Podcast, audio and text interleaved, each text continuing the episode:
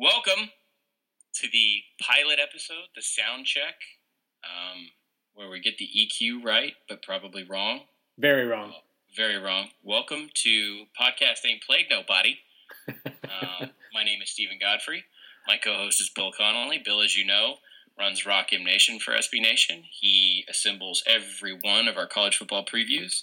He is an innovative statistician. He's the author of Study Hall, College Football at Stats and Stories. Um, he also writes soccer for our site. and um, I am the guy who knows the bagman and who took six years to get a journalism degree from a public school. So I will be asking Bill most of the questions. Um, although I think you actually have a question for me to start this whole affair. Yeah. Hey, Godfrey, tell me a Louisiana story. Ah. Okay, we're going to start with Louisiana. Um, I don't know about you, but I think this is the single most frustrating. Um, well, not not the state of Louisiana. I don't like. I don't want to blame ULM or Tech or ULL for anything, but this is probably the third off season in a row where LSU has been the most annoying question I've received in the nine months of off season radio appearances. um, which that'll probably come up a lot on the show. Is uh, maybe the the after hours track on what it's like to do radio and in sports talk and how it can be really redundant and really repetitive. But um, are you still doing? Bill has a, a, weekly segment on a, on a where is that radio? Where is it? Lafayette? Uh, during the season, I, I, haven't heard from him yet. I hope I get to do it again. You know, I I, I love doing rapid fire stuff on uh, Lafayette, Louisiana radio. Um, so that's the one. I would say the most celebrated team in, in the same division, the same conference as Arkansas. I got the most positive Arkansas questions. I got the most incredulous talk about style questions about LSU. And I, I want to say it's the second or third year in a row. Now, some of those questions come directly from my in laws. Uh, my father in law, my brother in law, multiple cousins in law. I'm leaving multiple in laws out. Uh, graduated from LSU. Um, I was recently on vacation, in which my father in law told me that um, he could definitely see an 11 and 2 scenario for a national title.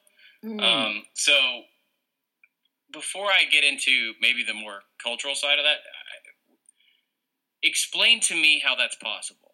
How eleven and two, or as, uh, how a two-loss national champion is possible, or how no, an no, LSU? No, we, we, won't even get into something so, that so LSU terrible. But no, I, paint me that picture because before I disparage my in-laws, which I um I, I love them to, to, pieces. Their LSU fandom is wonderful, though.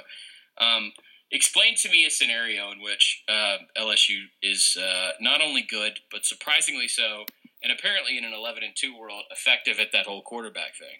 Well i mean that's that's the answer is they're effective at quarterback. Um, you know obviously obviously there's a chance. I mean it was funny writing the lsu preview because i'm like you know the lions gonna be good. They got just uh, absurdly explosive receivers and uh, their defense should be really fast. Now we just don't know if they have a quarterback or a defensive coordinator. But other than that you know they pretty much they're set um, it made it really really hard for them to for me to figure out where to put them when I did that you know big when I just uh, decided to torture myself by making a one to one twenty eight list the other day. Uh, I mean I mentioned it in the piece. I could see any result for LSU this year, but yeah, I mean if their quarterback's good and and despite what we saw last year, uh, the highly touted guys, Brandon Harris, um, you know, his full season stats looked great because of the first couple games, and they were terrible after the first couple of games, but if he has some sort of jump from his freshman to sophomore year, and um, you know if the new coordinator can can not be terrible, which you know last time we saw him, um, it, you know he, Kevin Steele was pretty terrible, uh, but that, that, you know that's not his whole career. So yeah, it, if those two things work out right, they could be as good as anybody in the country. It's just good luck trying to figure out how to convince yourself to bet on that. So I'm sitting in Waco, Texas, three weeks ago and I'm interviewing a booster for Baylor for a story about Baylor and TCU that's going to hit, I think, next week at SB Nation. Guy leans in. He's he's so he's owned this famous restaurant, George's in Waco, for I think like 25 years or something like that. Leans in, starts talking about Kevin Steele very seriously, and looks at me, and I thought he was going to give me some sort of personal detail about the man that I didn't want, some sort of weird sexual proclivity. He looks at me in all seriousness and says man's a vegetarian. With just this deathly pause after it. And I think, you know, if that if it's that big a deal to, to a restaurant owner in Waco, which I get it because he would like provide the food for the coaches and the team, I mean, are we ready to live in a world where the LSU defensive coordinator is a veg? Like he can't eat anything in Louisiana. There, Yeah. You can't eat anything. Yeah, the first my first trip to Louisiana was Shreveport in 03 for the big Missouri Arkansas Independence Bowl. By the way, Um, there's a whole host of people listening to this, thousands already, I'm sure, and anyone from Louisiana screaming at you, that's not Louisiana. See, I was going to say it's pretty Louisiana, except it's not wet. There's no, well, I mean, there is water separating, you know, Shre- Shreveport from Big Bossier City, but it's not Gulf of Mexico wet. Um, so yeah, I, but it, it felt pretty Louisiana when we had never really experienced Louisiana before. And uh, the night before the game, um, my wife and I were looking for a ho- new hotel room because our room at the Best Value Inn and Suites was mold infested. Um, so we missed this, but they went to you know a Mudbugs uh, minor league hockey game.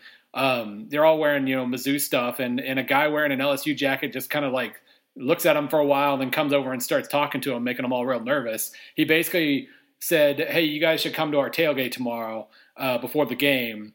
Uh, you know, you'll, you'll be our, per, you know, our personal guests. And they said, you're tailgating before a Missouri Arkansas game? Yeah, yeah, yeah. We got the Sugar Bowl coming up in a couple weeks. We get, we're just we want to get some practice in before the real thing.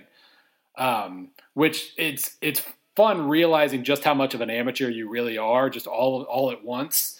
Uh, but we went to that tailgate and I had eleven different kinds of meat.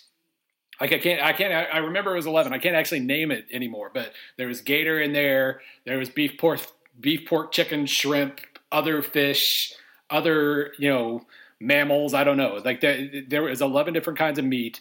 Um, and I, you know, I guess I would have starved had I been a vegetarian. Let me day. back you up to the very beginning of that story. That wasn't mold in your room, okay? That was Walroo. That was a gift left by the locals. All I can tell you for sure is we walked in and my wife broke out in hives like, instantaneously. Walked in the room, said, "No, no, can't, no, can't do this," and we That's went. just Shreveport shaking hands. That's all that is. That's a Shreveport handshake. Well, that's what that's called. well, it didn't Allergic agree with my wife. is a Shreveport handshake. A lot of things don't agree with my wife. That one definitely didn't agree with my wife. Uh, we ended up at I think a residence inn somewhere that was way too nice for everybody else traveling, uh, more than you know we really wanted to spend. But you know we wanted her to be able to breathe, so that's what you you, you got to do what you got to do. But Um, so Kevin Steele, so Kevin, so so the seriousness in which he discusses Kevin's uh, Kevin Steele's uh, vegetarian. I don't think he's vegan. I think he's actually vegetarian. Um, I think maybe belies the point that um, this is not a value for value replacement. I, I never have really. I've never been someone who thought John Chavis was an elite defensive coordinator. At least, maybe I guess his the earlier years that he was in Baton Rouge. I know at the height of the Fulmer era, he was, you know, it was a different kind of offensive SEC that, that the Mustang package worked against. I think time has sort of stolen a few things from him as the game has changed. That being said, he's a better, more accomplished, you know, more consistent defensive coordinator than Steele. And this is not a team that has that like old standby Nick Saban era defensive line to rely on. So, I mean, we're not picking on LSU to start the show for any one particular reason, but um, it's just the question. I I get asked a lot of questions because I do a lot of radio, and I really shouldn't because I'm not someone who's as versed and accomplished and knowledgeable as you are in terms of the whole sport. I just sort of pick something, investigate it, report it, go down a weird rabbit hole, come back two weeks later with six thousand words. but I just you can BS your way through so many teams. The team I think that you need to know the least about and can talk the most proficiently about in college football, anybody is USC. yeah, Especially when you do radio like east of the Mississippi. Um, and we'll get to USC in a, in a second because I have a question for you about that. But I just don't know what to say about LSU. I mean, that, for the reasons I said earlier, it is kind of difficult because they really could have all the pieces, and this is one of those things. Who they start off with this year? Um, scrolling down to their schedule, they start well. They start off with McNeese, McNeese State, but then they have Yeah. at Mississippi State and Auburn, second and third week, and um, you know, for uh, most teams on the schedule, they're just going to be able to bludgeon them. They're going to be able to throw 18 different running backs at them, uh, run, you know, throw two play action bombs. So, you know, Harris or whoever goes like two for 10 for 160 yards and two touchdowns. And uh, the defense will force enough mistakes that that'll be just fine. But for LSU, we're not, we don't think of things in terms of just fine. It's basically, are they a national title contender or not? And they play, uh, you know, a lot of good teams on the road. Uh, Alabama, Ole Miss late, but then they get, you know, like South Carolina is never not tricky at least, and Mississippi State's right there at the beginning. And I, I don't know if you can do that with with uh, you know a new. He's going to be super aggressive. That's the thing about Chavis is in a lot of ways Chavis was just kind of bend don't break, except with super fast guys, so you couldn't tell. Um, Steele's going to attack if, if his if his track record is any indication. Steele's going to attack, and maybe that means they make a lot more mistakes, or maybe it just means that they tear everybody's head off. I don't know. Right, to, to, wrap this up, I will say this: I, I talked to a lot of assistant coaches, um, and I talked to a, a, handful of group that um, are, for lack of a better term, gossips. I mean, I'm talking old school church basement, sewing circle, just biddies, just biddies. I don't know if that's gender bias or not. Um, and they are, I'd say, you know, the guys I talk to, I say they hit about 60% of the time on, on things that they, and what I mean by that is things that they hear this time of year that end up happening around coach firing season towards Christmas. Um, and the one that I hear every year now and have heard for, I guess, going, this is probably the fourth off season where I hear this emphatically and they know a guy who has heard this for sure is that this is it for Miles. He is probably amongst coaches the seemingly most like tenuously positioned major head coach at a major program um, and, and of course, inevitably, he, he stays in Baton Rouge and, and they do just fine. But I do think there is a, a growing resentment among certain people in Louisiana because the level of talent has not um, diminished at all. I think what Saban proved way back when was that if you keep even like three fourths or two thirds of that talent in inside the state on a yearly basis, you're not going to compete with any other program in your borders, and you're going to have a formidable national title level contender. It's that they're still landing somewhere about that clip. It's just they're not seeming to sort of develop it and gel it in the way they need. And also, they just, I mean, if, if Zach Mettenberger doesn't punch a girl in a bar in central Georgia, then they're, they're sort of without a quarterback going all the way to what? I guess JaMarcus? Yeah. Is that fair to say? I mean, yeah, when you, uh, Perrilloux was kind of a a non-starter. Perrilloux could Perrilloux could have been the real deal, but we I mean yes, but we don't oh, know. I, yeah, I definitely think he would have, but um, but he you know he's a non-factor. So again, it's not that I dislike. I actually really like LSU. I've um, I would probably say next to my alma mater or any team that I've covered, I've been to more games in Death Valley than anywhere else, and it's it's hands down the best single experience that you could have on a college campus with football involved. Um, it's just I'm so tired of not knowing what the hell is going on with this team. so I can only imagine how LSU fans feel. Well, so, like I, like I pointed out in the preview, um, they're they're an, on a presidential cycle here. Right before the Iowa caucuses, every every four years, LSU wins a national title. So um, you know, 03, 07, 11. This is the year. Uh, maybe they're sticking, they're keeping less around just in case he he has more magic for uh, the fourth year of the cycle there. But this is the fourth year, so he might be in trouble if he doesn't, I guess. But I mean, I, LSU's always confused me because you know they've always had these kind of you know potential talent advantages. It's not like there's only recently been talent in in that area. But Mike Archer, you know, eight, I'm, looking at their record here. You know, Bill Arnsparger did a good job, uh, at least in terms of winning nine games a year. Mike Archer comes in, wins ten, then eight, then four, then five. Curly Hallman never gets off the ground. Gerry DiNardo has a couple of good years and finishes, you know, seven, 50, seven and fifteen. This is going back to what the 50s almost or early 60s, this has not been a consistently awesome program until Saban and Les. And Les is still engineering. Until last year, they had what like 10 uh, top 20 finishes in 11 years. So, I mean, it's still really good. It's just he probably needs to make another big run at some point. And I did say 2011. Obviously, they didn't win that year. They were the best team that year ta- uh, from start to finish, but they obviously laid a big egg. So I should point. I should clarify that. Last thing I'll say before we go, before we leave LSU, just to really feed some conjecture here. Um, this is not of any merit or any anything that one would confirm. But when I talk idly with people in and around college game day, I've, I've got a piece coming up on uh, the transition from Chris Fowler to Rece Davis. And uh, I talk with people in college football at large. I say, you know, Lee Corso is, gosh, I don't even know how old he is. He's um, in his 70s, I believe. I think so. Um, I'll have to look that up very quickly. But um, he's getting up there. He had a stroke back in 2009. I know that. And so he's I mean, he's, he's not going to be a part of game day for an extended amount of time, and, and it's been talked about um, who would replace him. And to a man, every every answer I get when when I, when I ask like what coach would you plug in there, it's Miles every Yeah. time. Plus Miles because you've already he's won a national title. He's not going to translate, nor do I really think I, I've never heard anyone in the industry tell me that he has any aspiration for the NFL. Mhm.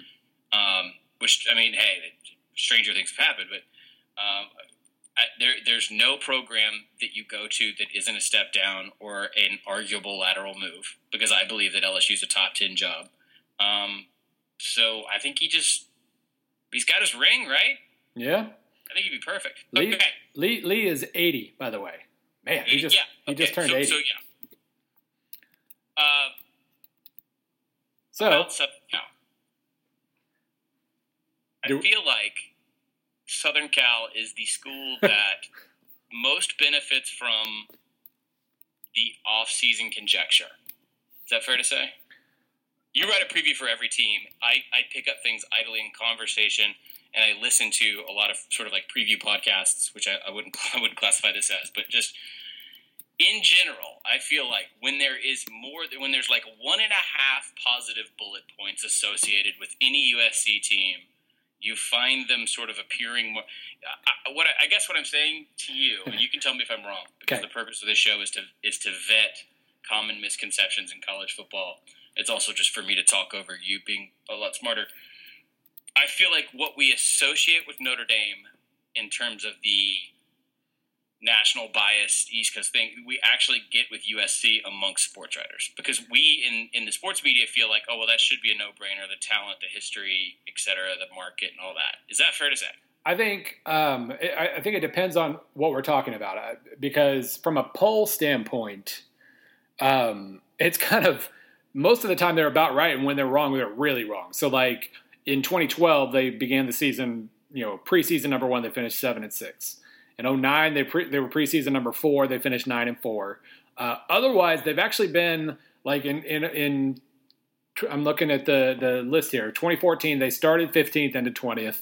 2013, they started 24th, ended 19th, and in 2011, they started 25th and ended sixth. So I, I think basically what it comes down to is you can find somebody writing a preview, usually me, uh, who will say that they have absolute top 10 potential.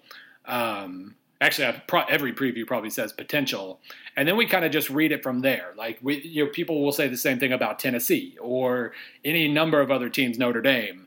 Um, and, and then it's just basically what we start to perceive. Uh, you know, we we kind of add to our own little personal narrative at that point. I think so. This year, I can't remember where I ranked them in the teens. I think in my little one to one twenty eight list, uh, they're going to start off around there. I think in the AP. Um, I they're probably not going to end up in the teens. They're either going to end up top five or going about eight and five because the Pac-12 is really uh, a really tricky conference, and you know between having to go at Arizona State and at Oregon, uh, at Notre Dame, UCLA at home, uh, Arizona and Stanford at home. There are a lot of teams there where if you're a top 10 caliber, you're going to go about 10 and 2 or 11 and 1. If you're a top 25 caliber, you're going to end up going about 7 and 5. So um, their schedule kind of sets up a lot of volatility. And you know, knowing USC, they're gonna, they're, it's gonna be one or the other. They either start low and finish really high, or start really high and finish low. I remember watching the 2009 Washington team and thinking that as Lane Kiffin became this sort of like the second coming of, of Carroll from that staff and that like unstoppable aughts era Trojan staff, like I thought, oh, okay, Sarkisian's the real guy here. That's going to pay out. You know, just watching that first year at Washington. And Mhm. I think the upset of USC was the following year. I could be wrong. Um, then it was seven and six, seven and six, seven and six, and then he finishes eight and four. He's sort of the de facto choice. Like I've never had anyone successfully sell me on him being the best available coach for that job. Um, I have a uh, glorious amount of personal history with one Ed Orgeron, and I would have even made an argument at that time that maybe he would have been a better pick.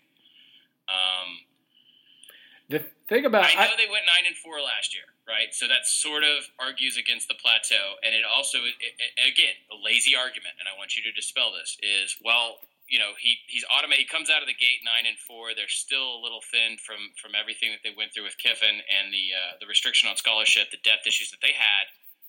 but that nine and four is already better than those seven, six, eight, and four years with Washington because that's just the kind of level of talent that you have at USC. I just have yet, in my sort of like fan at the tailgate argument, is he has yet to show anybody that he's a top. He's the coach of a top five team.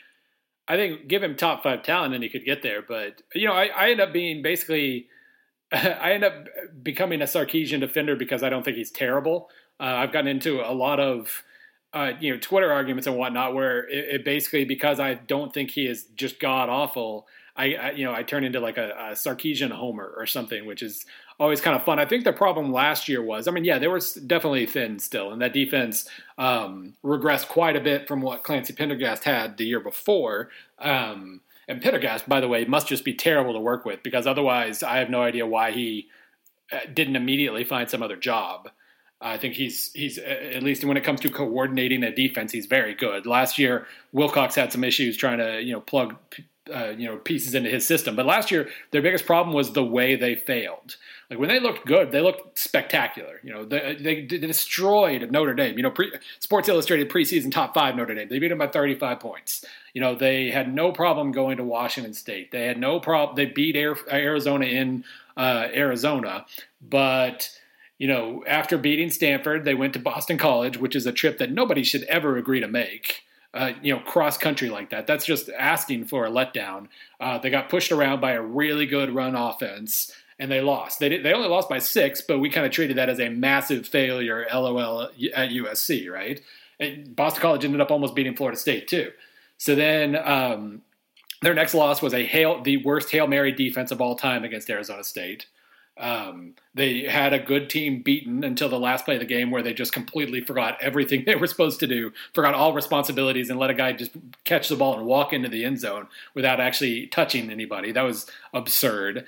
Um, you know, losing at Utah, there's no real shame in that. But then they got thumped by UCLA. So basically, their their their setbacks. It's not just that they lost four times; it's that they got pushed around by BC, got whooped by UCLA, and lost by a stupid pay no attention hail mary. And that's that will earn you some, especially when your reputation is already some sort of underachiever. Even though it took him two years right. to go from zero and twelve to seven and six at Washington.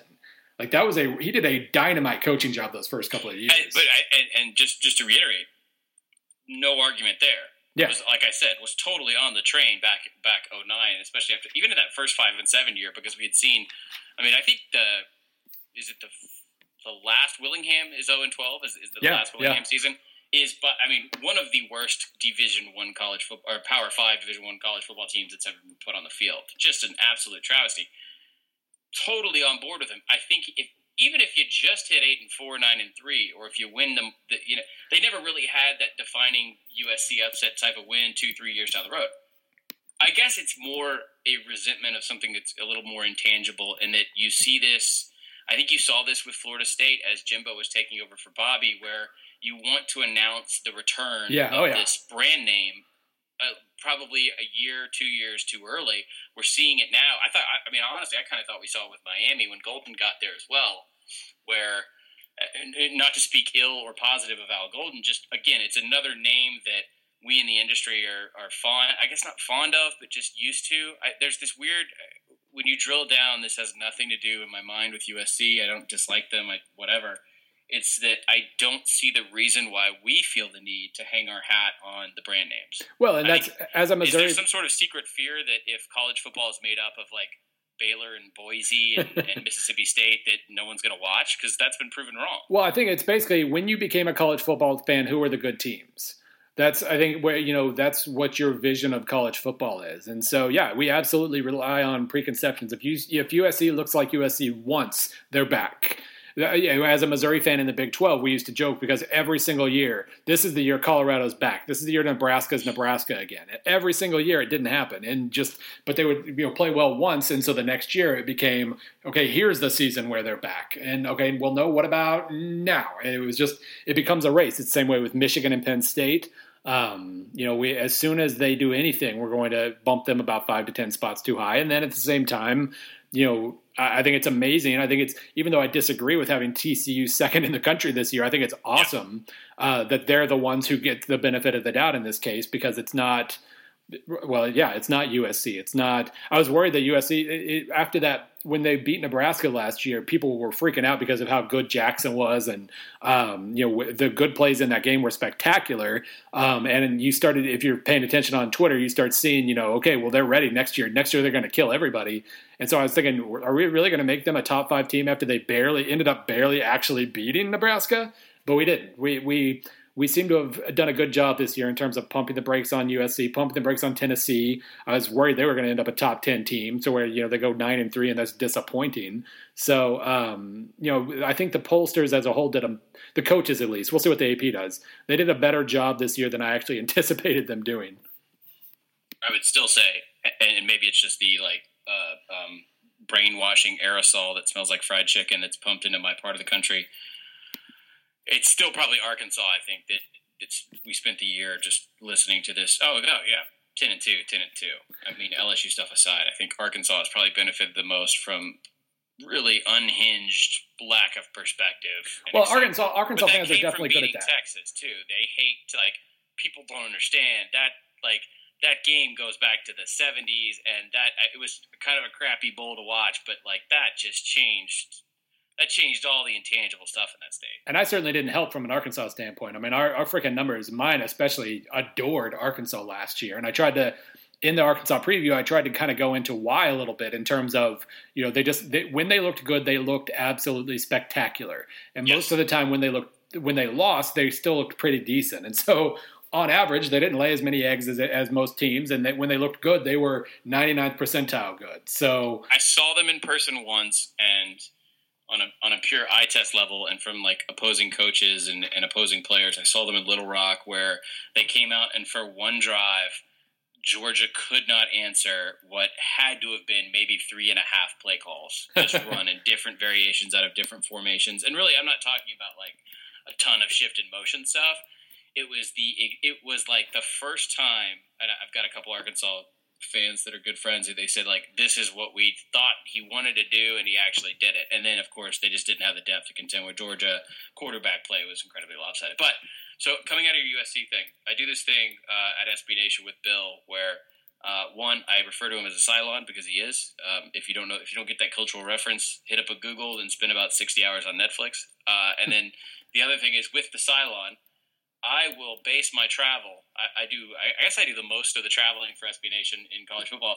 I will base my travel on on Bill's, I guess, suggestion, or I'll kind of grill you before I go to a game, and usually it pays out well. So you mentioned the USC uh, BC game, and it was something we I think kind of all talked about at work last year going into the season. Um, a couple years ago, I asked you the same thing about going to ULM when Baylor came to town. Again, kind of a weird weeknight game not cross country by any stretch, but uh, strange environment, and they were coming off the Arkansas upset. And then last year, do you remember what game I bothered you about for like three weeks before I booked my plane ticket? I don't remember who Houston was playing. It wasn't Houston. Oh well, hell. It, it was a it was a power uh, one Power Five school going to another.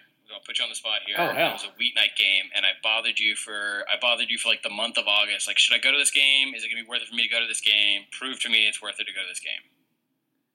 Man, and you were almost right about the upset. See, I, I this Blanking. is proof that I don't pound my chest very much because I don't remember being almost right about anything. I'm a little disappointed about. Uh, it was Auburn and K State. Oh yeah, yeah, yeah. Uh, so, uh, so just did the whole USC thing just charge mine. Do I or do I not? Because our friends at SB Nation that actually approved my travel think this is a silly task is there not some sort of potential for like an ugly slow motion car wreck to happen on a Friday night when Boise goes to Virginia? It's a long way to travel. It's, it's, a really long way to travel. And it's a Friday Boise's night. Like, even on the West Coast, Boise's not close to anything. No, and it's it's a Friday night. Um, I'm trying to remember who will Virginia have lost to by that point.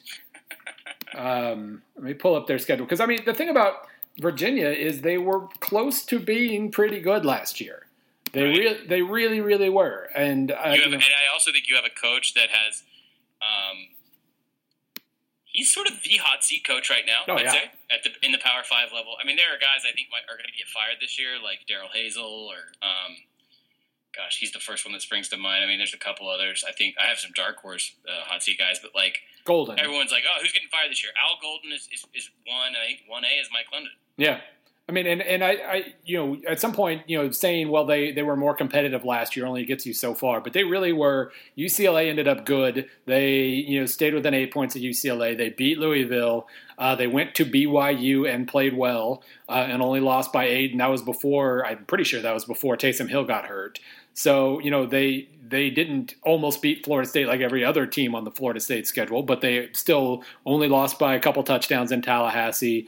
Uh, they crushed Miami, and granted, Miami had completely packed it in because they lost to Florida State. But they beat Pitt. Pitt wasn't terrible, so I, you know they were close last year. I think in our, in fact, in our, I'm going to pull up the F plus rankings because nothing makes for better uh, podcasting or radio than dog dogs barking. barking. and me looking up rankings online.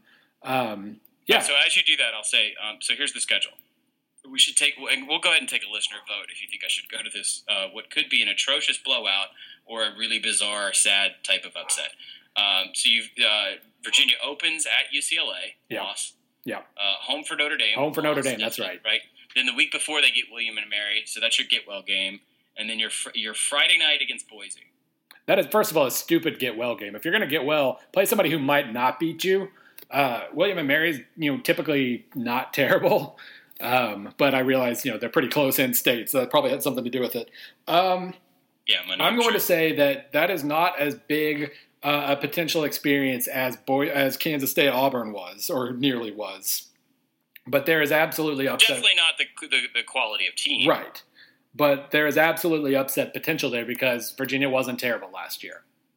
They're 39th. They were 39th in our F plus rankings. 40th was West Virginia. 42nd was A and M. 38th was South Carolina. So they were right on that borderline, except they lost like freaking. Um, yeah, they lost by eight. They lost by eight, seven, one, four. Like they were really close to being a lot better last year. Right there, it is.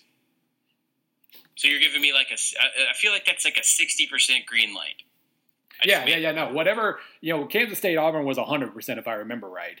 But yeah, this and is really if you go. Hey, if you go back to one bad play call at the goal line, that changes the complexion of the entire season. Oh yeah, more so than anybody realizes that changes the complexion of the season, not just because it knocks Auburn out and therefore kind of screws up three or four different scenarios off the top of my head in the SEC West.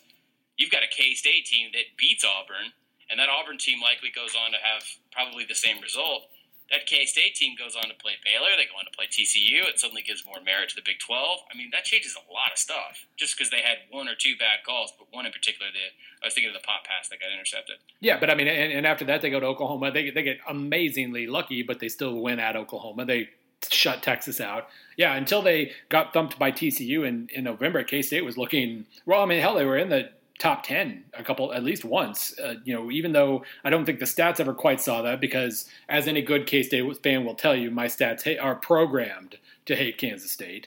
Um, but you know they were they were a solid team and if, if they beat auburn instead of being ninth when they played tcu they're probably about fourth. They're, they're undefeated. They're third or fourth. So yeah that, that changes a lot by the way, if you if you're interested in this kind of alchemy, um, Holly Anderson today over at Grantland. I, I the only reason I'm plugging this, well, one I'm plugging this because Holly's a great writer, oh, but oh, yeah. also um, and a friend.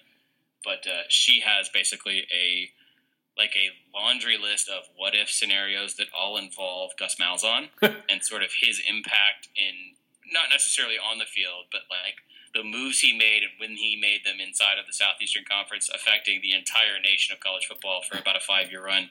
It is bizarre. It is scary. It ends up with Houston Nutt still having a job. Um, it's, it's, definitely worth a read. Um, okay, so last thing I want to get to uh, the powerhouse that everyone's interested in this year, uh, the Texas Tech Red Raiders. Of course. Of course. Um, they lose a defensive coordinator to um, probably one of the strangest situations I've seen outside of I mean, I'm not trying to make a like a poorly crafted joke here, but like Jerry Sandusky, honestly, where you have a guy who's got some serious mental issues, and you know, from what we know now, what it what gone on, what, what gone on, what had what transpired with the Texas Tech coaching staff definitely had an effect on their season. I'm not saying they don't regress in year two under Cliff Kingsbury, but I think the signs of having a head coach who's I think three months older than I am um, starts to show pretty quickly. So the reason why I bring up Texas Tech is um, our mutual friend uh, David Gibbs, who hates you uh, passionately. Yeah, yeah, not. obviously. Uh, so Bill and I sort of collaborated on a story last year where I like to take some of his theories at Football Study Hall and um, and test them against coaches because some coaches love analytics. They do. I, I know I just said that sarcastically, but I meant it genuinely. And then some coaches love to try and dispel them. And so Gibbs is a guy who truly believes that he can coach turnovers, and this is something that Bill's analytics would, I guess, I mean, you know, take it over here. It's not that you don't believe that necessarily; it's that the numbers show that it's. You can create turnover. You can create turnover opportunities. If you're okay. sacking the quarterback, you're probably forcing more fumbles. If you're obviously if you're trying to play tighter defense, then you have a, a chance to get your hand on more passes. Uh, you know, and if you're doing those things, then you will force more turnovers. But still, my point has always been, and I, kind of have the numbers to back this up. You know, once you have forced the turnover or forced the fumble, it gets random. Once you've gotten your hand on a pass, sometimes it sticks, sometimes it doesn't. It gets kind of random there too. Even though you know, like safety's coming downhill at the ball will intercept more than corners. You know, blah blah blah blah blah. Um, there is a, a, massive element of randomness, and the reason David Gibbs hates me, so to speak, well, not so to speak, um, is that in 2013 Houston was absurdly lucky. They created more t- turnover opportunities, but they still ended up with far more actual takeaways than they should have gotten. And meanwhile, nobody in the world could hold on to an interception that John O'Korn was really trying to throw. And last year, suddenly those teams held on to those interceptions. And last time, you know, suddenly Houston wasn't recovering 70% of all fumbles, and their record took a dip. I love that kind of defense. And you can absolutely force those opportunities, but they right. still got massively lucky in 2013. So the theory to take this, and, we're going to apply it now in the Power Five this year, although Houston's a great program. Um, the theory that that Gibbs' defense is centered around is actually something that Bill and I agree strongly on, and that's the death of the box score, and that's something that we'll get into, I'm sure, time and again on the show.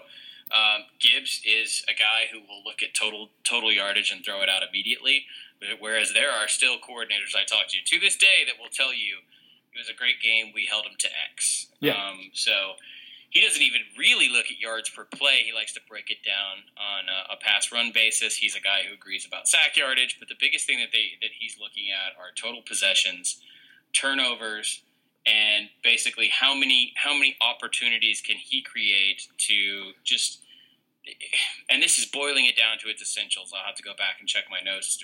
I don't want to like uh, not uh, I don't want to misquote the man, but there's a perception in Texas football right now of the air raid means you're going to score almost every play, right? Or you're at least going to cross the 50. You're going to so score if you give your team three more chances than the other team, logic says that you're going to win. And so Gibbs has sort of just become obsessed with that concept and will therefore sell out and, and does consistently to create a turnover opportunity, as you say. So what does that entail? That means everything from how he creates his defensive looks up front. He basically has a hand in the dirt guy. The fourth, you know, the, your traditional like, like I guess weak side defensive end is going to be a, a three four linebacker that's going to move around and manipulate that look every single play. Um, what they're doing is actually, and what they're going to do at Texas Tech this year, and, and so Texas Tech is going to be one of these schools. I think for the purposes of this show, we're going to watch because I want to see how this theory goes they're going to not necessarily become some sort of world-beating statistical anomaly and shut down the air raids in, in the state of Texas and you know beat Baylor or whatever. But if they're able to go plus one, plus two more on turnovers, what's that worth to Texas Tech? My question to you is: do, do, you think it turns a four and eight last year into a six and six, and do you think it turns maybe a six and six, six and six this year into like a seven and five or eight and four? Yeah, I mean their offense is going to be awesome. Last year they you know had two young quarterbacks, one got hurt. They threw in a true freshman, Mahomes, and he did awesome. Um, and I think that um, because of how you know even with all the turnover and all the struggles they still had in terms of my uh, S and P plus number um, a top 25 offense. It should be top 20 this year. And so, I mean, he's it's it's absolutely right to think about. You know, we're going to score a lot if we can break serve a couple times. We will absolutely win. That that's perfectly fine. The the problem that he he's going to inherit, and maybe he can do something about this. Their run defense was abysmal last year, and most of your the turnover opportunities you're going to force, so to speak, are going to come against the pass. So unless they can shore up the run. I know they got all the experience in the world in the front seven, uh, or in the front uh, on the line anyway. Um, unless they can stop the run even slightly well, then it doesn't matter. But if they can, if they can get guys into passing now, they got you know Pete Robertson, uh, they got that Ohio State transfer, Mike Mitchell. They've got guys who can attack the pass. They've got an experienced secondary. Um, all of that works if they can stop the run well enough to make teams pass. They couldn't do that last year. Um, so, looking back at the story I wrote, uh, so they called it the third ward defense, which is just obviously an homage to, to Houston. But um, what they want to do is basically create a situation where they are almost rock paper scissoring their looks against a quarterback. If they assume a quarterback's going to throw the ball, you know, three or four times in a row, they may run the same play three or four times from three or four different looks. Gibbs' assumption is the quarterback will make a mistake, a pretty big one, one out of every three or four times. Yeah. Now, again, there's no there's no way to measure that, that that mistake is going to be. Does he throw it to the wrong guy and who's you know a hitch instead of a post and it lands incomplete, or is it a pick six? Well, what Houston lucked out on was that again, I guess, and this speaks more to what your theory is. They ended up with a lot more interceptions than they probably should have at once. Except the numbers were consistent in 14 right? The streak continued all the way until what the end of the season, I think. In terms of forcing turnovers, in terms of a, they had a games with consistent uh, turnovers was thirty something, I think. I mean, they in 2013 they were plus 25, so that's pretty insane. That did not happen last year. But, right, no. Yeah. So the, the point of all this is, let's say this works, and let's say that you start to see defenses adopt the same mentality as like up tempo spreads which is that you know we're gonna sh- we're gonna run the same play, so to speak, or the same defensive call through a lot of different looks in just an effort to confuse you.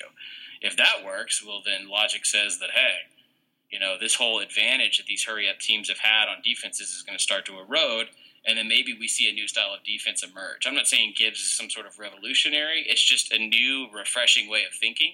And sort of the reason I brought it to Bill, and the reason I bring it to you guys is you don't hear that from de- defensive coordinators that often. Yeah, especially and, especially in conferences outside of the Big Twelve. Yeah, and, and um, one example of a guy outside the Big Twelve is Todd Graham. Um, you, you mentioned the pieces you've got going up recently or soon. I next week we should have a big uh, blueprint for a game plan style piece where I talked to a bunch of coaches about their work week, basically in the fall. One of them was Todd Graham, and he talked about you know it, it was a, basically it's an excuse to talk to coaches about their philosophy, which I love doing. And Graham's is basically you know we're going to move real fast and attack you on offense. On defense, we're going to move really fast and attack you. On special teams, we're going to move really fast and attack you. They he, you know his philosophy the way he views it is it goes on all, eh, eh, no matter who, which of their units is on the field that's what they're trying to do and and yeah it's basically because they want you to read one thing then when the play the ball is snapped you see something completely different and uh, you're thinking and they're attacking and they win. That's that's his uh, philosophy. It forces a lot of turnovers. It gets a lot of big plays. And um, and it's really it's really it's hard to translate that uh, it's uh, you know in terms of you know actual on the field performance sometimes, but I love that philosophy and I, I'm all for it catching on elsewhere. One thing I'd add too before we move on from Texas Tech is uh, one of the quotes I remember from Gibbs that I actually would be interested to test if it's possible is that he has a theory now that you go back to the pro set days and like when I say pro set or pro style, I'm talking more about two back from like the 1980s. I think that's is I think that's a fair definition. Um, that was you know pretty much it. That was like your standard issue offense in right. football, college or pro, for like the better part of 20 years before things started to change, thank God. Um, you would have the quarterback and the center touch the ball in every play, and then you would have upwards of maybe three or four tops individuals on your entire team that would touch a football. Yeah. And so Gibbs's theory is you know, you can only work hands so often. You can only work pass catching so often. And so the more that the ball is actually spread around in a spread, the more people that touch it, six receivers, seven receivers deep are catching passes. I mean, you've seen, I've got an old Mike Leach, uh, I think, play box from maybe 10 years ago where I want, like, it was like 13, 14 people catching a pass in a game, something insane. Odds are their hands are going to be bad. And so that's why he likes to jam guys. That's why he likes to, to have a lot of contact, a lot of rubbing is that maybe they could be there at the point of the actual reception and pull it away from guys or create fumbles, you know, strip drills, things like that on receivers. I don't know how you would even begin to sort of prove or disprove that, but it's something again that was refreshing talking to Gibbs that I just hadn't heard before. Yeah, so, no, that's that makes perfect sense, and it's something I hadn't really heard.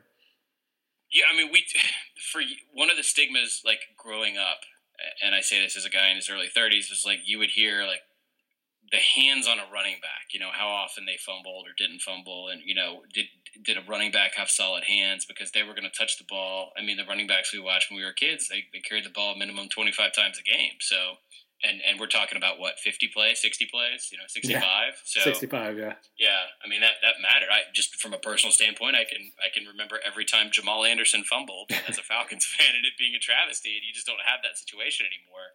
Also, a fumble doesn't get you benched in the same way. So, um, yeah. All right, Bill. I feel like we're we're ending the near the uh, the uh, conclusion of what was probably a rambling and tinny sounding sound check. Um, is there anything that we want to add other than we're sorry and, and keep keep trying with us? Yeah, I think um, the point is every single week or every single time we do this, we're going to aim for 30 minutes and hit 45, um, as we I'm almost cool almost exactly have this time. Um, but you know, it's fun. What else are you going to do while you're listening in the car or at work or something? Here's the things that we promise to do. Um, we're not going to be experts on scores and predictions. Um, if you need that, you can go to any bevy of other uh, situations because um, I think both of us would agree that it's an inexact science that we're bad at. And God knows I don't want anyone keeping a tally on my predictions as the season goes because they're not going to look good. And I'm actually paid to cover college football for a living. So uh, I think the second thing is we will respond to anything you guys throw at us, most anything. So um, uh, we're all about dispelling myths and trying to add some numerology or intelligence, expertise, insight, whatever we got. So we we will uh, respond to any future uh, questions, even though we managed to not respond to a single one of the questions we got off Twitter this time. Well, the answer to why we hate your team is because um, they suck. And if, if Donald Trump, first question we got, yeah, pretty much. And, and if Donald Trump were a college football team, which one would he be? Michigan. I mean, close us out on that. Take us home on that. Yeah, I mean, I don't even know if I need an explanation for that. That's just it's it's got to be Michigan, right? I mean, I, I don't want to create dead silence here as I sit here and think on this, but um, okay, I'll go with it. I, I, mean, I, before I even start thinking of jokes, I was actually trying to seriously apply the qualities of Donald Trump to a college football team. I'll take it. Okay, well, um, and, right, and, and, next week we'll try to get to the who do you think Kansas's starting quarterback will be? wow. Well, if that doesn't tease us all the way to the top of the podcast charts, I don't know what will. Okay, so for Bill Connelly, my name's Steven Godfrey. Uh, you can check us out on Twitter. You can check us out over at sbnation.com, and uh, we'll see you next week. Yep.